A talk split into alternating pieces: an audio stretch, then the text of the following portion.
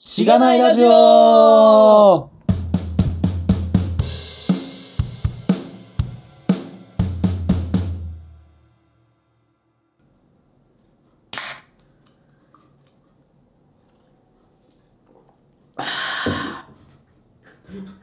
えっと、やっていきましょうか。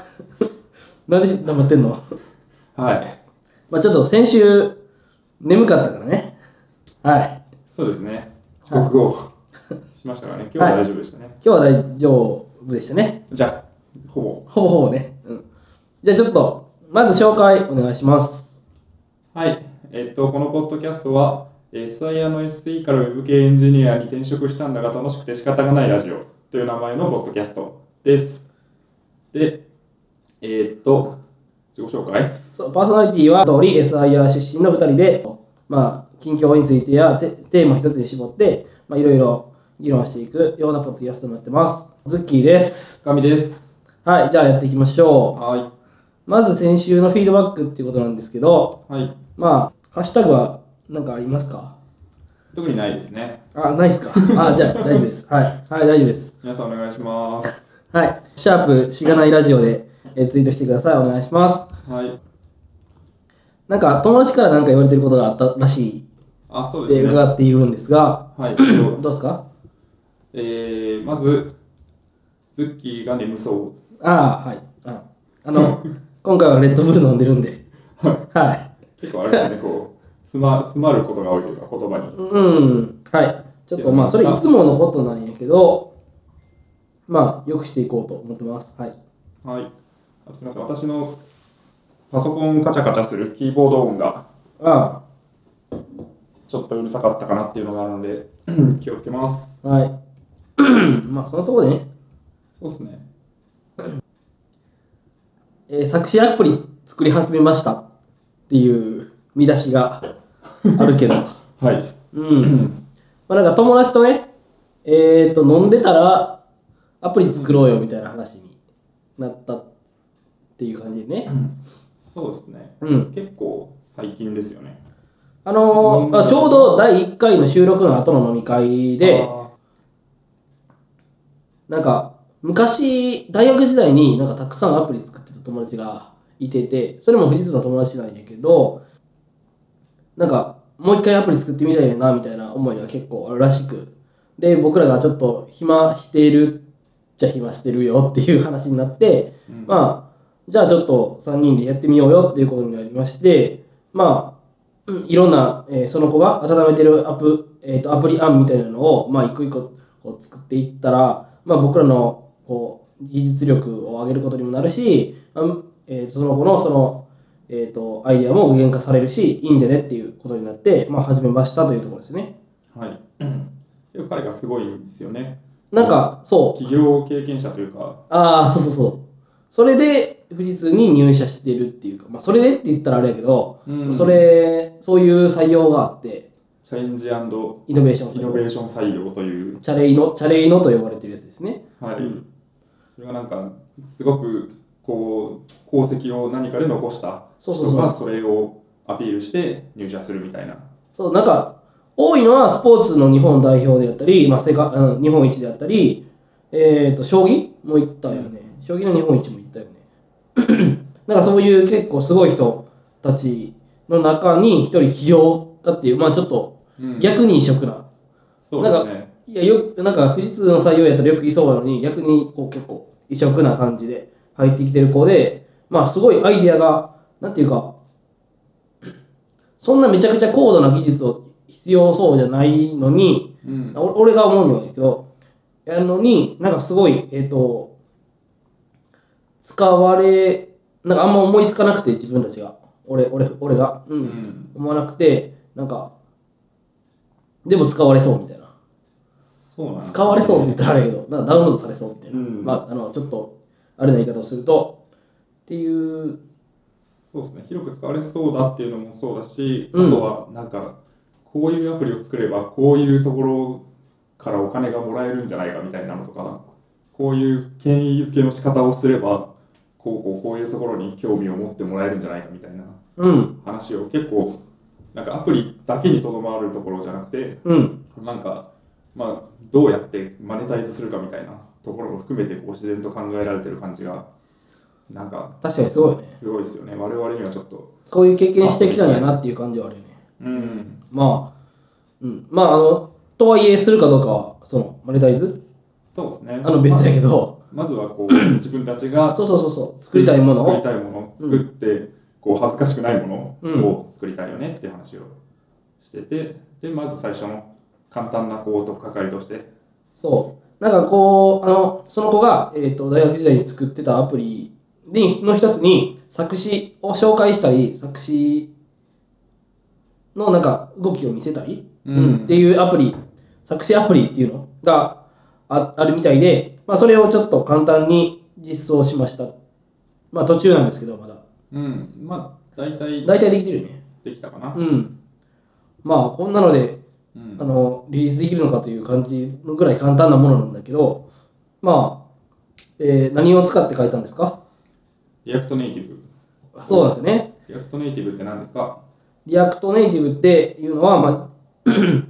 まあ、えっ、と、ウェブの、ウェブビューのフレームワークであるリアクトを使って、まあ、ネイティブのコードを生成して、まあ、iO- iOS と Android 両方で、えー動くような、 すいません。動くような、はいえっ、と、アプリが作れますよっていうようなものですと。うんまあ、Facebook が、まあ、リアクトと同じく Facebook が作ってますっていうところで、そうですねまあなんか、二人とも、えっ、と、1月に Java をべ、えっ、と、Java っていうか、Android を勉強して、まあ Java で Android を書けるようになったんですけど、やっぱり、えっ、と、日本でリリースするアプリを作るってなったら、やっぱ iOS、うん、うん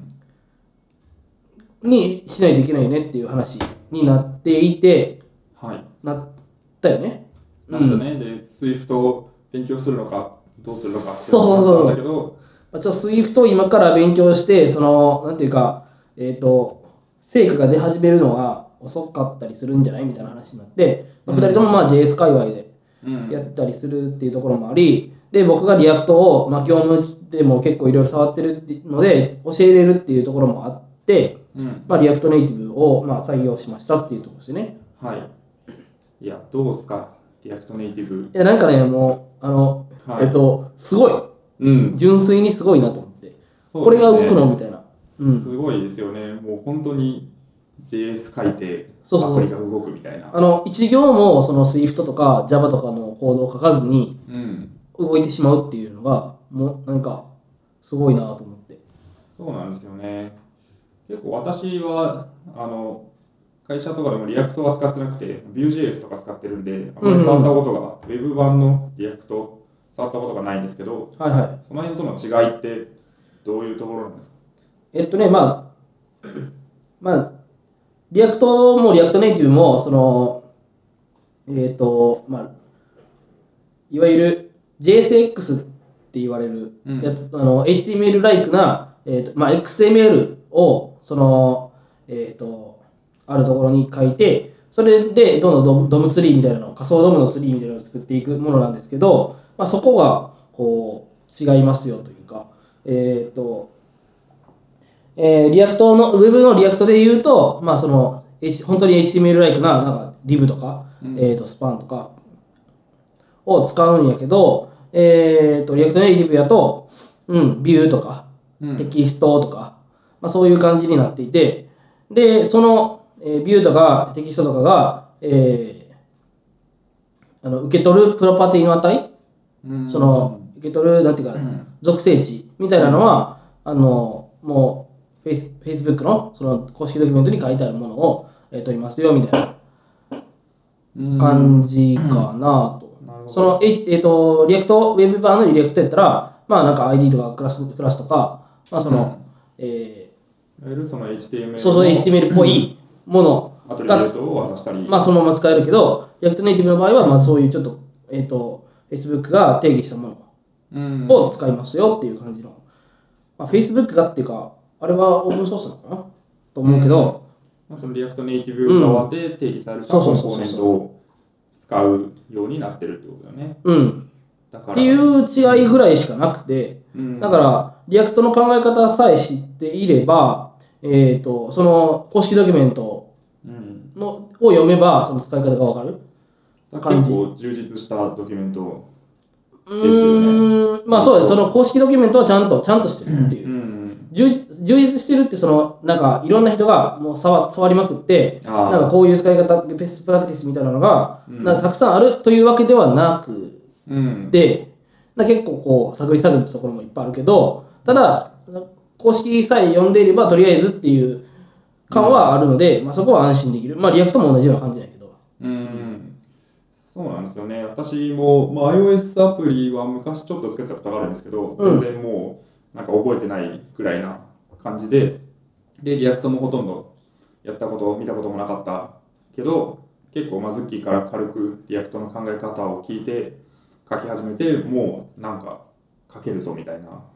これ動くぞみたいな。そうこいつ動くぞみたいな感じになってたので、うん。そこは、まあ、そのウェブエンジニアであって、まあ、ある程度 JS のフレームワークとか使ったことがあればかなり学習コストとしては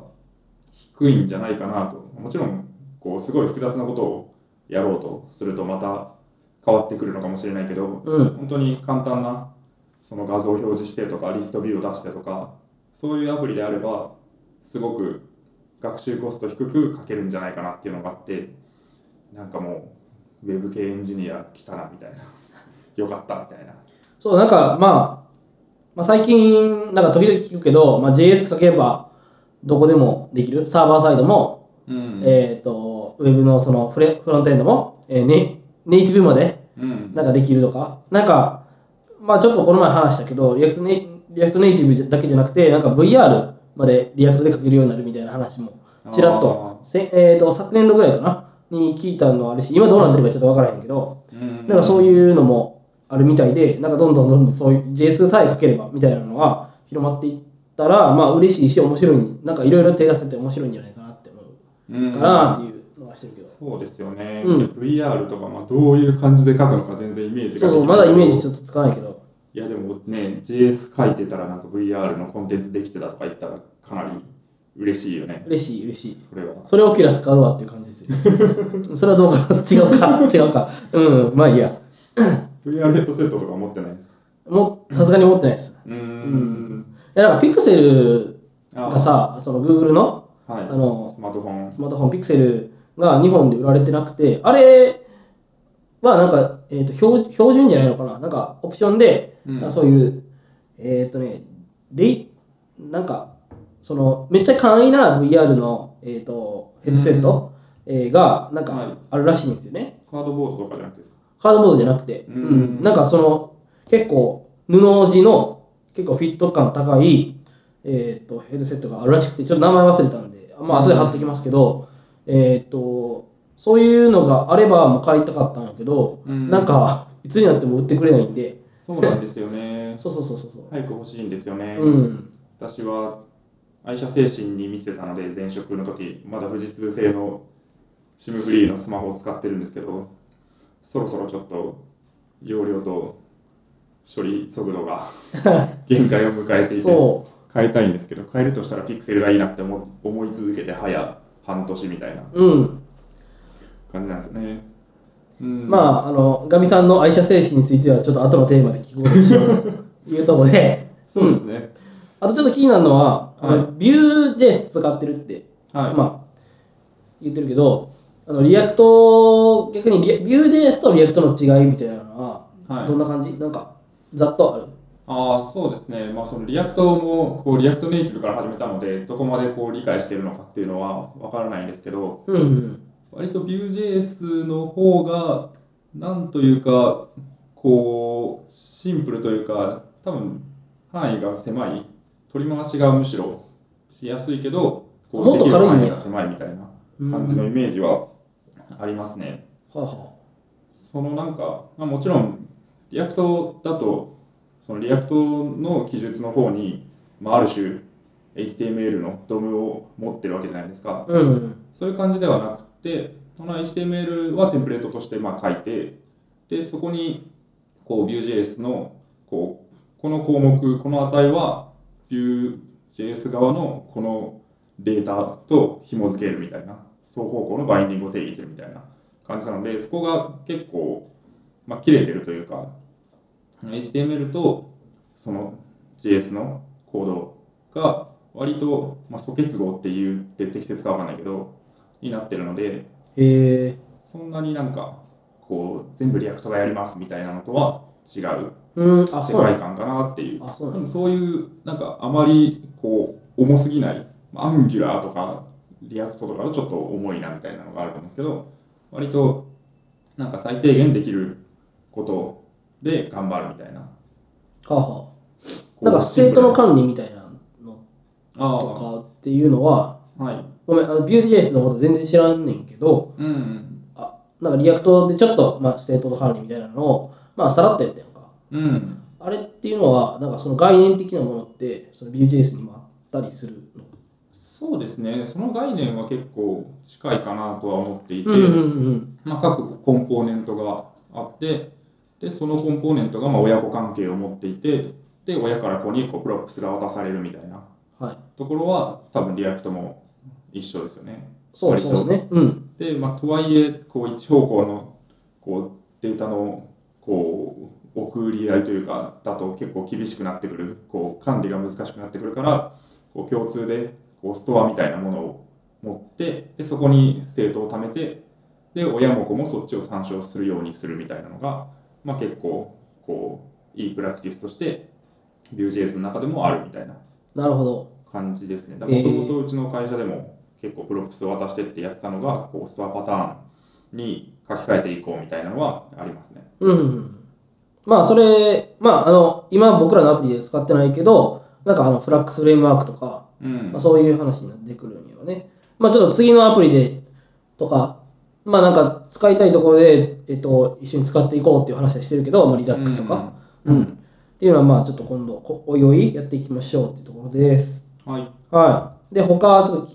リアクトネイティブ書いて困ってたこととして、はい。あの、SVC の苦悩って、こう、今、見出しに書いてあるけど、なんていうかまあ、なんでもいいですけど、ままあ、作詞アプリなんで、なんかこう、線、なんかいろいろ、そいろいろな図形を描画しないといけないみたいな、っあ、うん。ていう必要に駆られて、まあ、さらにそれをこう、えっ、と、アニメーションで動かして、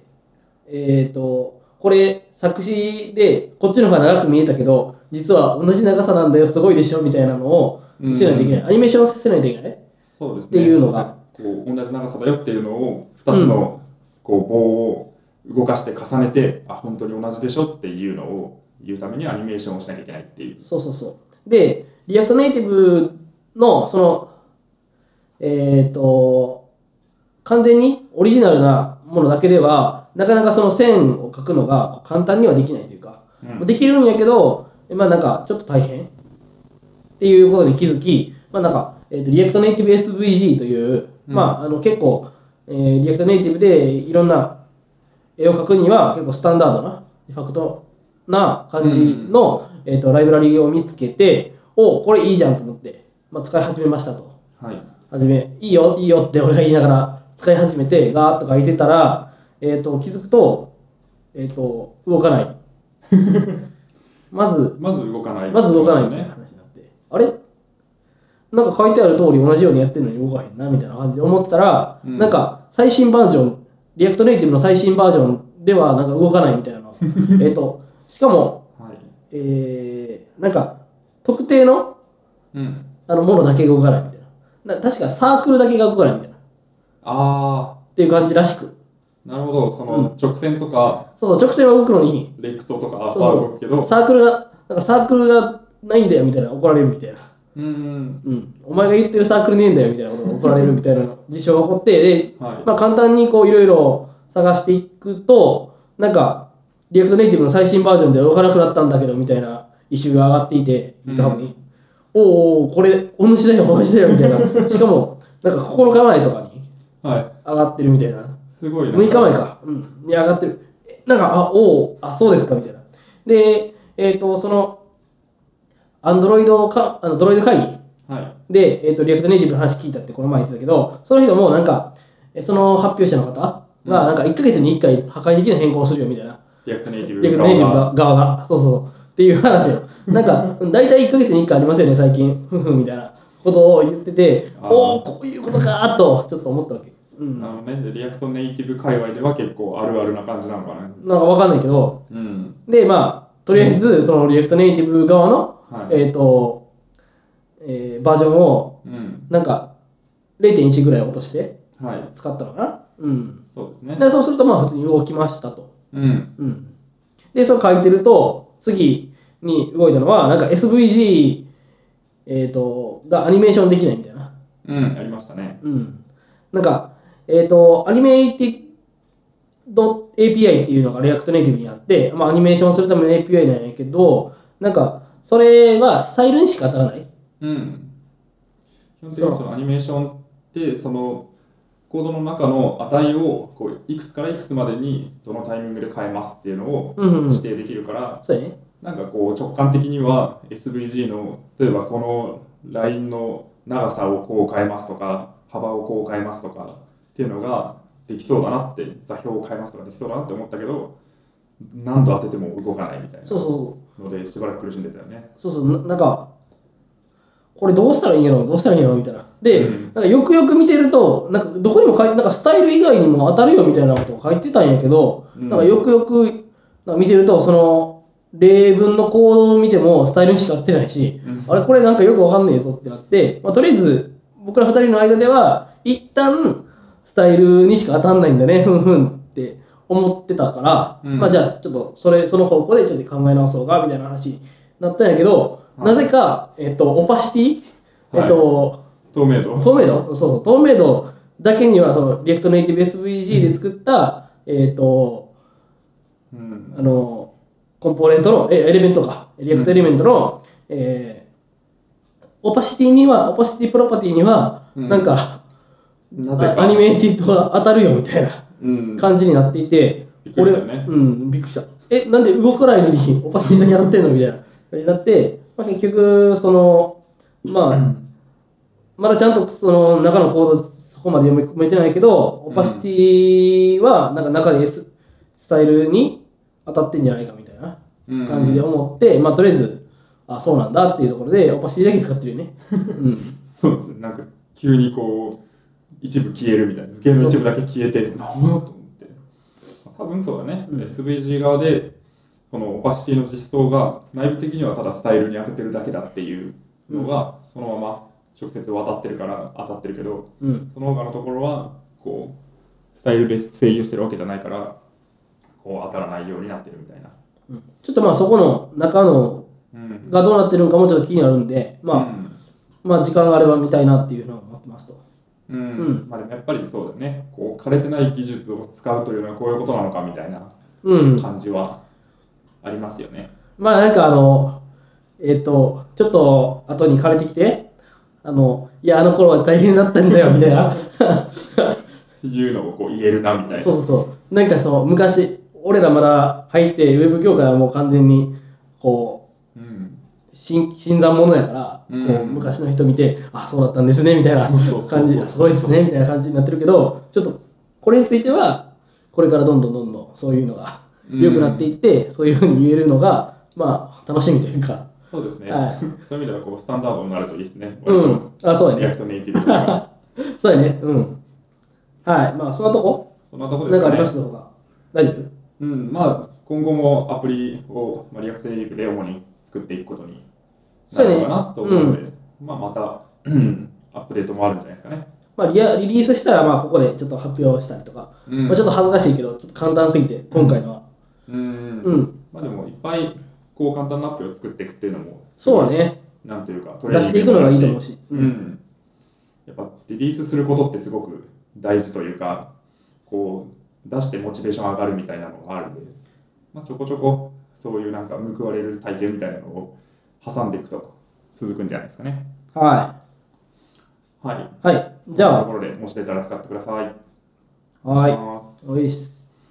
はじゃあい。次。あとは近況的なところで言うと、えっと、いつもフィードバックをくれる友人が、ちょっと集法仲間を集めたいというか、集法を共有したいみたいうんうんう。なん感じのことを言われて、で、緩やかにスラックのグループで集法を書いてます。おおで、まあ、集法って何なのかっていうと、まあ、集法は、まあ、一般的な意味での集法はあるんですけど、こう結構エンジニア界隈で修法仲間始めましたみたいなのってありますよねちょいちょいまあ、あの、まあ僕らが尊敬するポッドキャストのリビルドうんで、えーっと、オモさんオモさんかなオモさんと森田さん森田さん、そう、森田さんと、えーっと、ヒゲポンさんうん、うん、がなんかやってらっしゃる確かのかな。まあそれを聞いて自分もその修法仲間っていうものの存在を知ってるわけだけど、まあそこが結構走りなのかな。どうなんだろうね、うんわかんないけど、まあ、何をやるかっていうと、その毎週自分がやったこと、まあ、趣味のプロジェクトなり、まあ、仕事でもいいんだけど、うん。それでやった、まあ、主にテック系の話とか、まあこう、なんか自分の自己投資のためにやってることとかうんっていうのをこう書いて、それをシェアして、で、まあ、何かコメントがあればコメントをするみたいなのをやっていて、まあ、そのリビルドでオモさんも言っていたように、割となんか別に書かなくてもいいんだけど誰かが書いてるとあ俺も書こうって気になって書かなきゃって思うとあ書くために何かやろうって気になるみたいなのがあってうん。割とその頑張るきっかけになるというか毎週週報をなんかリマインドがスラックに来るようにしてくれてておーで週報の時間だよみたいななんかこう数値で来るわけですよってなるとお今週は何をやったかなって言ってうん。なんかこう、あ結構今週頑張ったなとか、あ今週はマジゴミだったなみたいなのを、こう強制的に振り返りをさせられる、かつまあ周りの人が頑張ったかどうかも分かるみたいなのがあるので、まあ、なかなかこう頑張ろうって言ってる、まあ、特にエンジニア、まあ趣味のプロジェクトとかやってる人も多いし、勉強も常にしてる人が多いので、割と エンジニアの人で手法をやるっていうのはいいかなっていうふうに思いましたね。まあなんか、えっと、僕としてはこのポッドキャストも結うんう構んなんか集法的なところあるのかなと思って、まあ、結構近況を長く長めに話してることもあって、うんまあ、こういうことやったよみたいな。で、これ止まってると何も喋れなくなるし、っていうのがあるから、まあ、それと同じような感じなのかな。まあそうですね、うん近いかもしれないですね。うん。結構こう、ポッドキャストを始めたことによって、こう何か作ってみようとか、あと LT あ出てそうみそようう、勉強会出てみようとか、めっちゃ恥ずかしいけど、頑張ろうみたい な。うん。もう近くなってきましたけどね。そう、やばい、やばいよいいな。 マジでやばいよ。いつでしたっけえっと、27日えっと、来週の月曜かな。あ、じゃあもうすぐですね。今週末にちょっと今週末ちょっっていう。と、あの、がっつり、うん。 感じです焦が、るみたいまあな。そういうこうきっかけにもなるっていうのもあるので、うん、まあ同じような役割を、いいっす効果ね。を出してるかもしれないですね。うん。なんか、ええっと、その技術系以外で、なんか、はい。なんか、この修法で書いたこととかあるの今回。ああ、技術系以外で書いたことは、うん。なんですかね、まあでも、やっぱりその仕事をしてる時間が長いので、うん。なんか、こう、仕事でこういうことを今してますとかっていうのを軽く書いたり、あとは、その、うちが作ってるプロダクトが2周年を迎えて、そのインフォグラフィックスがマジでクオリティ高いので見てくださいみたいな、あ、あ、宣伝まです宣る。伝をしたりとかっていう感じにはしてますけどね。あとは、まあ、ポッドキャスト始めましたっ ていうのをその近況で書いたりとか。ははしてますけどねだそういうなんかこう自分を広めていく活動みたいなのはまあ直接テックの話ではないけどなんというかこう自己投資という意味ではうん。あるかなというのはなるほど。 1個書いたことですかねういっす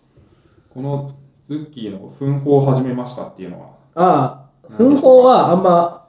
えっと、奮法っていうほどではなくて、はい30分法ぐらい。うん分法っていうのは、えっと、分って1分2分の分に、えっと、報告の方って書いて分法みたいな感じで言ってるんやけど、はいまあ、30分法みたいなのを始めましたと。まあ、自分の、えっと、個人、会社の個人チャンネルに、えっと、この30分で何をしましたかみたいな、何をするか何をしましたかみたいなのをこうんう書くようにしましたと。うん。なんか、そう、ダラダラって言ってると、こうあ、この、なんか、2時間ぐらい何やってたかなみたいなのを、うんすっぽり、なんか抜け、ぬなんかや、ちゃんとやってるんやけど、なんか抜けちゃって、あんまこう、達成感みたいなの感じないなっていうふうに思ったりとかししたんで、うんまあなんか、ちょっとそれを改善するために、まあ30分法みたいなのをまあ、誰が見るわけでもなし、誰が、誰も僕のチャンネルに入ってないんで、まあそんなな、そう、誰も見てないんやけど、まあその、自分のためだけに今のとこ、うん、やりましたと。まあだからそれがちょっと軌道に乗ってきたら、まあみ結構チームのメンバーにもちょっと進めてみたりとかして、えっとうん活発化させたいなとは思っているんやけど、まあとりあえず、まあ試みとして、30分を、もしかしたらなんか15分ぐらいに縮めた方がいいんかなとも思い始めたけど、うんちょっとそういうのを、まあ、なんか徐々にやり始めてますよと。なるほど30分法はどういうことを書くんですかうん本当に何をやったかっていうのを記録していくっていう感じまあそうそう、ま、まあさっきもちょっと言ったけど、まず何をする、するつもりかみたいな。を先に書いておいてそうそうそう。で、その後、なんか詰まったことを、うーんで、え、ダメだったこととか、うん全然終わんなかったとか、これ次からも、 次も同じ作業しますみたいなのとかも書くし、うんとりあえずありと、あ、なんかもう、なんていうか、そのまま、なんか別に偽る必要もないから、そのままのことを書くんやけど、うんうん、なんかこの今こういう大きい仕事、まあ、やってる、まあ、それは結構前提としてあるからあんま書いてないけど、まあ、なんかその中でのもっと細かいこと、なんかこういうライブラリちょっとし調べてみたりとか、この記事をちょっと調べてみますとか、うん、もあるし、えこの API の、えっ、と、コーディングしますとか、そのためにこのモデル作って、えっ、と、うん、っていう話とか、この、このディレクトリのこのコードを、まあ、読みますとか、まあそういう話を。こう結構具体的に、もう本当に具体的にうん書いたりとかして、で、その中で、その30分終わった後に、中で、えっ、と、いろんなとこ飛ぶやんか。えっ、と、言われ、あの、ウェブで、まあ、あ調べていくと、タブがいっぱい開くとかそうそうそう、まあ、それで、まあ、大体ちょっと気になったところは持って、みたいなのをして、うんまあ、一応終わりみたいな。うん結構こう仕事に乗ってると割とこう奮法を書くことを忘れそうな気がするんだけどいや、結構そう、それで、うん、うんなんかね、もう、最近僕、あの、基本的にって言ったらあれやけど、はいイヤホンかヘッドホンを、まあ、会社の仕事中にするわけですよ。はいで、なんか、そこで、なんとなく、30分ぐらいで何かしらこう気づ気づくようにしていて、うん30分で終わるプレイリストがあるとかそういう感じ、うん、なんかそういうのもあなんかあったりとか、はいえーっと、あアラート、アラームを鳴らしたりとかもして、とりあえず30、なんか結構強制的に、反強制的に、なんか僕、そういうのも結構甘々甘々なん で、あの、きよあの気持ち的に、うん、はいちょっと無理やりやってみて、なんかでもそっちの方が気持ちよくなったから、その仕事が終わるっていうか、その30分、うん30分ごとにやっていって、あ、これやったな、これやったな、みたいな、これ全然できなかったな、みたいな、うんうん、気持ちいいんで、まあちょっと、これいいんじゃねと思って続けるように。なんか、奮法っていうとしんど、しんどいなと思って。初め奮法で始めたわけ。なんか、何時あー何分何をするみたいな。あのーそれは続かなそうですねえっと、何やったかな、ソーシャルネットワークの映画で、はいあの、あの Facebook か、うんのやつの映画で、なんか、えー今からこれ、これ、これ、こういうことをやるみたいなのを日記で、なんかもう、書いてるみたいな場面があって、うんいっぱいかもしれんけど、うんなんか、それをイイメージして、奮法を始め始めたんやけど、うん全く続かなくて、 まあ、それを書く時間がねそう結構そもったいないし、う乗ってたらねそんな遮られたくないっていうのはう。うん。あるけどね、うんそうかでも話聞いてると結構ポモドーロに近いんじゃないかっていう気があしますけどねポモドーロテクニックっていうのがあって25分タイマーを回してその間集中をしてで5分間休むっていうのをサイクルをずっと繰り返すみたいなのがあって私もポモドーロ用のタイマーアプリを Mac に入れてるんですけどー、うん。それに結構こう概念は近いかなと思ったんだけど、まあ、それで振り返りを含めてるうん、なるほうん、あんまなんかそういうイメージで言ってたわけじゃないけど、そうなのかもうんしれない。なんかそのポポ道路であれば、なんかでも、うん、なんかそうし、遮られたら、うんもうそこで一回止めて、うんもう一回やるみたい、もう一回は始めるみたいな、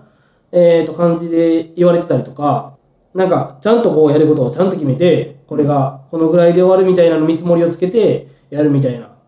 感じやんか。そうですうね。ん、でもなんかあんまそういうつもりがなくてなんか大体こういうことややろうかなみたいなのをザーって列挙して、なんかそれがこう溢れてもいいかなぐらいの勢いでこうガーって書いといてでしかも結構まああの最近の僕の仕事の感じで言うといろんな割り込みが入るからうんまあそこはあんま気にせずうんなるほど。どちらか続けとていうと、その記録的な意味合いの方が強いって感じかな。もうほんまに割り込みでだから15分取られたほんまにあうんほんまに嫌みたいなちょっと愚痴が入ってたりもするみたいな ほんまに辛いみたいな うんそう いいですね、そんなパーソナルな感じが。そうこれいや確かにこれ見られたらやばいなと思ううん、あいつマジうざいとか書いてないんでいすやあいつマジうざいは書いてないそそこまで書いてない、まあ、そのどっちかっていうと、まあ、そういうまあ後でちょっと話すけど、まあ、ちょっとそういうカスタマイズとかがあるとえー、とこういうことをがこうはびこるとよくないみたい なちょっと思いを書いてたりそうですね、うんプロダクトに対する思いみたいなそうのはあるみたいな。うんなるほど。いや、でもいいですね。私も結構、この作業記録みたいなのをなるべく取るようにしてて、うんで、それをなんか、社内のそのドキュメントを共有するサービスを使ってて、はいはいあエサっていうサービスがあるんあです一緒け一ど、緒あ一緒ですか、うんエンジニアだけやけどあ、そうなの。うちは全社的に使ってるんですけど、うんそれになんかこう、勝手に月報と称して、こう、1ヶ月分の作業記録を全部上げてて、おおで、もしなんか、まあ、検索で引っかかるので、他の人の役に立つこともあるし、うんこう自分がなんか同じ前同じようなことしたなっていう時に簡単にその関連するイシューを探したりとかっていうのができるようにしててえ一ヶ月分ってどのぐらいいいのどのぐらいになる分ん量的にですかねちょっと今見てみますがえーっと2月は683行おお結構いかついねうん1月はもうちょっとちゃんと書いてたから1800行とかうーんまあでもこう作業しながらずっと書いてる感じなんでそんななんかこのために時間をわざわざ取るっていう感じじゃないんですけどほうほう意外とすごいねうんまあなんか結構メモメモマなんですよ私はまあわかるけどなんか わかりますかえなんかこうそういうところが出てるみたいですけどまあそうですねいろいろ記録を取らないとあんま気が済まないところがあってえいやすごいそういう豆さがないからこう無理やりさせるって いう感じにしてるわけですよ僕はなるほどね、うんまあその仕組み化するっていうのはすごくいいですよねいやちょっとつら辛い部分はある確かにうんでもまあ確かにそうやってあの1ヶ月分としてアウトプットするのはありかもねうんうんそうですね、まあ後から同じようなことをするときにもう一回調べるのってめんどくさいんで、うんそこをメモするっていうのは、こうプロダクティビティな意味でも、上げる意味でもいいかなと思います。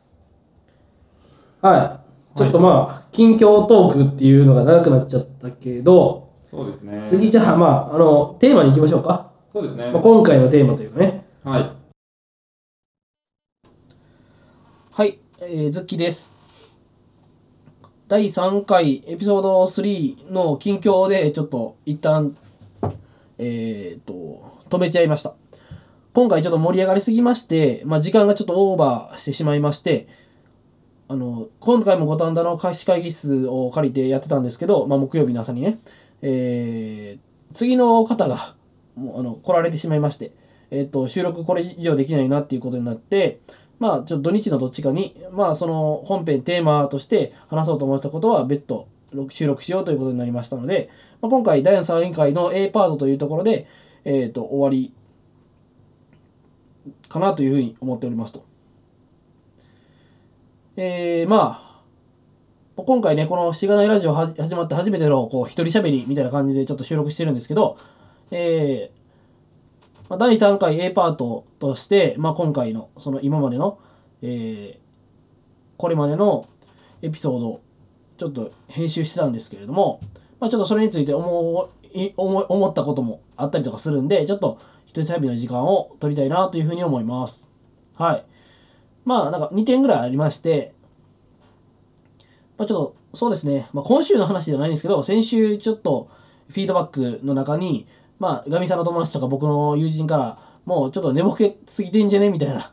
えーツッコミがありました。まあ、確かに、その、寝坊みたいなところもあって、まあ、ガミさんにも本当に申し訳ないことをしたなっていうふうに思っていますと。まあ、えっと、それについては申し訳ございませんでしたっていう感じなんですが、まあ、寝ぼけデータとは別になんか、えーととか、まあとか、ちょっとズッキー多いよみたいな、っていうツッコミもあありまして、まあ、それ、それについてはですね、うん、まあ僕、その、しがないラジオの編集担当として、まあ結構何回も何回もこのエピソード聞いてるんですね。うん。で、まあ自分としても、まあ認識していて、まあなかなかこう治らないなっていうふうにずっと思ってますと。うん。